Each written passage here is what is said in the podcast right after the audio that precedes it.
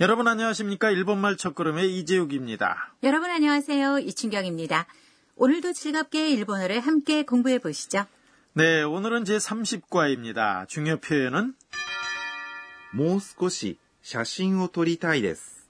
좀 더 사진을 찍고 싶습니다. 입니다. 대화 내용의 주인공은 태국인 유학생 안나입니다. 안나는 친구인 사쿠라, 그리고 사쿠라의 사촌인 켄타와 함께 후지산의 절경 장소에서 사진을 찍고 있습니다. 그럼 제30과 대화 내용을 들어보시죠. 중요 표현은 もう少し写真を撮りたいです。 좀 더 사진을 찍고 싶습니다.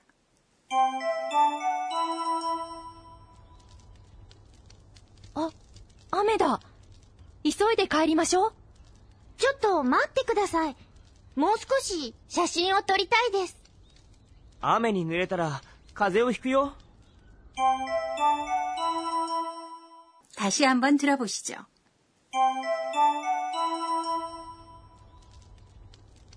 あ、雨だ。急いで帰りましょう。ちょっと待ってください。もう少し写真を撮りたいです。雨に濡れたら風邪をひくよ。 대화 내용을 설명드리죠. 사쿠라가 말했습니다. 아, 아메다. 아, 비다 라는 뜻인데요. 아는 놀랐을 때 말하는 감탄사입니다. 아메는 비란 뜻이고요. 나는 문장 끝에 붙이는 정중한 표현인 데스를 친근한 사이에 사용하는 형태입니다. 지난번 대화 내용에서 켄타가 후지산에 사각 같은 구름이 덮이면 비가 내릴 징후라고 말했었는데요. 정말로 비가 내렸네요. 네. 그럼 날씨에 관한 단어를 함께 공부해 볼까요? 맑게 개임은 하래, 흐림은 그머리, 눈은 유기입니다. 네. 대화 내용으로 되돌아가 보죠. 이소이데 가에리마쇼. 서둘러 돌아갑시다 라고 말했습니다.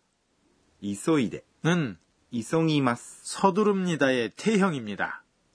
가에리마쇼는 돌아갑시다라는 뜻으로 가에리마스 돌아갑니다의 마스 부분을 마쇼로 바꾼 말입니다. 마쇼는 함께 무엇인가를 하자고 제안하는 표현입니다. 제16과에서 동사를 태형으로 하면 연속된 동작을 나타낼 수 있다고 배웠는데요. 이소이데도 그런 건가요? 네, 그렇습니다. 그렇지만 이 문장은 서두른 다음에 돌아간다는 것이 아니라 서두르면서 돌아간다는 뉘앙스입니다. 이처럼 태형은 나중에 이어지는 동작을 어떠한 상태로 하는지를 나타낼 때에도 사용합니다. 네. 대화 내용으로 되돌아가죠. 안나가 말했습니다. ちょっと待ってください。 좀 기다려주세요 란 뜻인데요. ちょっと、 는 조금이란 뜻으로 시간을 말할 때는 잠깐, 잠시라는 뜻이 됩니다. 待って、 는 待ちます。 기다립니다의 태형인데요. ください。 주세요를 붙이면 의뢰의 표현이 됩니다. 안나가 계속해서 이렇게 말합니다. もう少し写真を撮りたいです。 좀 더 사진을 찍고 싶습니다. 란 뜻으로 오늘의 중요 표현입니다. もう少し、 는 좀 더 란 뜻이고요. 少し、 는 조금이란 뜻으로 초또보다 정중한 표현입니다. 写真 는 사진이란 뜻이고요. を 는 동작의 대상을 나타내는 조사입니다. 撮りたい、 는 찍고 싶다란 뜻으로 撮ります。 찍습니다의 마스 부분을 타이로 바꾼 말입니다. 이 타이를 사용하면 말하는 사람의 희망을 나타낼 수 있습니다. です。 는 문장 끝에 사용하는 정중한 표현이죠. 그럼 오늘의 중요 표현, 좀 더 사진을 찍고 싶습니다를 연습해 볼까요? もう少し写真を撮りたいです。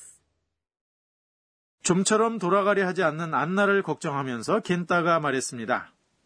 아멘이 늘했따라 가세오 히크요. 비에 젖으면 감기에 걸려요 라고 말했는데요. 아멘은 비란 뜻이고요. 니는 조사로서 여기서는 원인을 나타냅니다. 다음에 오는 동사 젖다의 원인은 비가 되는 거죠. 늘에따라는 젖으면이란 뜻이고요. 늘에마스 젖습니다의 타형 늘에따 에 라가 붙은 말입니다.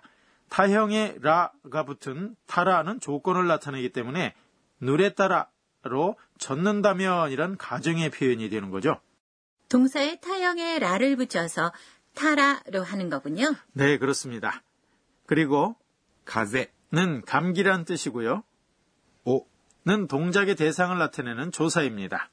히그는 引きます。 걸립니다의 사전형인데요. 친근한 사이에 사용하는 표현입니다.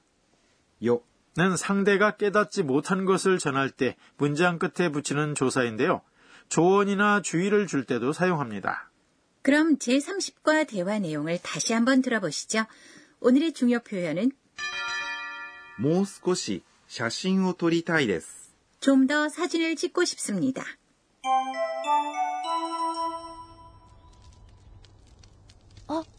雨だ。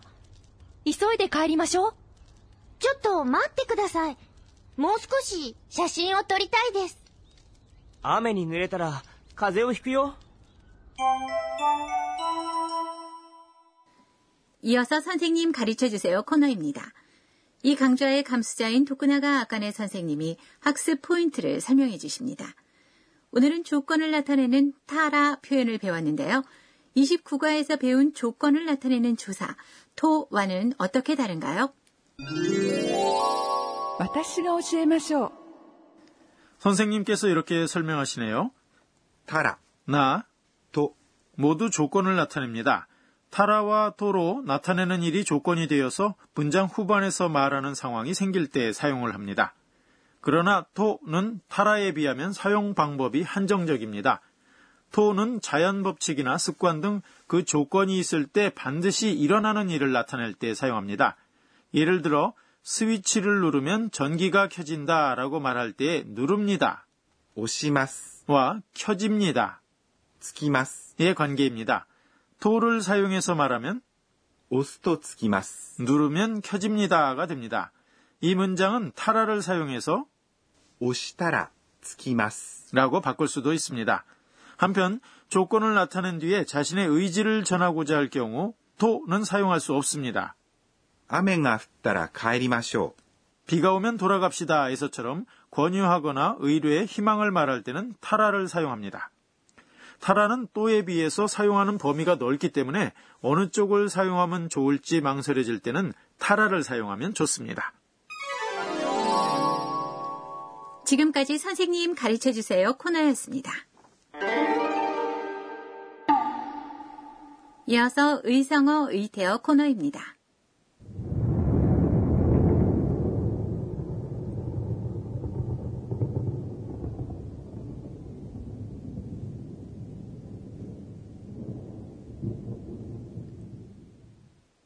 천둥 소리네요. 네, 천둥 소리를 일본어로 표현하면 이렇습니다. 고로고로. 고로고로는 그 밖에도 고양이가 으르렁거리는 소리, 또 무거운 물건이 굴러가는 모습 등도 나타냅니다. 그럼 이 소리는 무엇일까요? 코로코로. 새가 지저귀는 소리인가요? 네, 아쉽네요. 코로코로는 작고 가벼운 물건이 굴러가는 모습입니다. 나무 열매나 작은 돌이 코로코로 굴러간다고 합니다. 의성어 의태어 오늘은 고로고로와 코로코로를 소개해드렸습니다.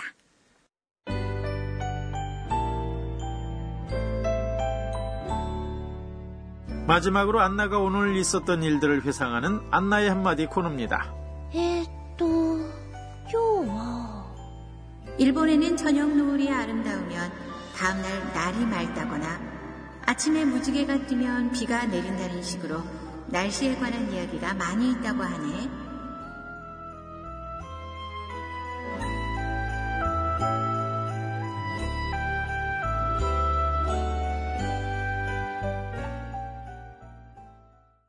네, 제 30과 공부 어떠셨는지요? 오늘의 중요 표현은 もう少し写真を撮りたいです。 좀 더 사진을 찍고 싶습니다. 였습니다. 다음 시간에는 안나가 사쿠라의 할머니 집을 방문합니다. 많이 기대해 주세요.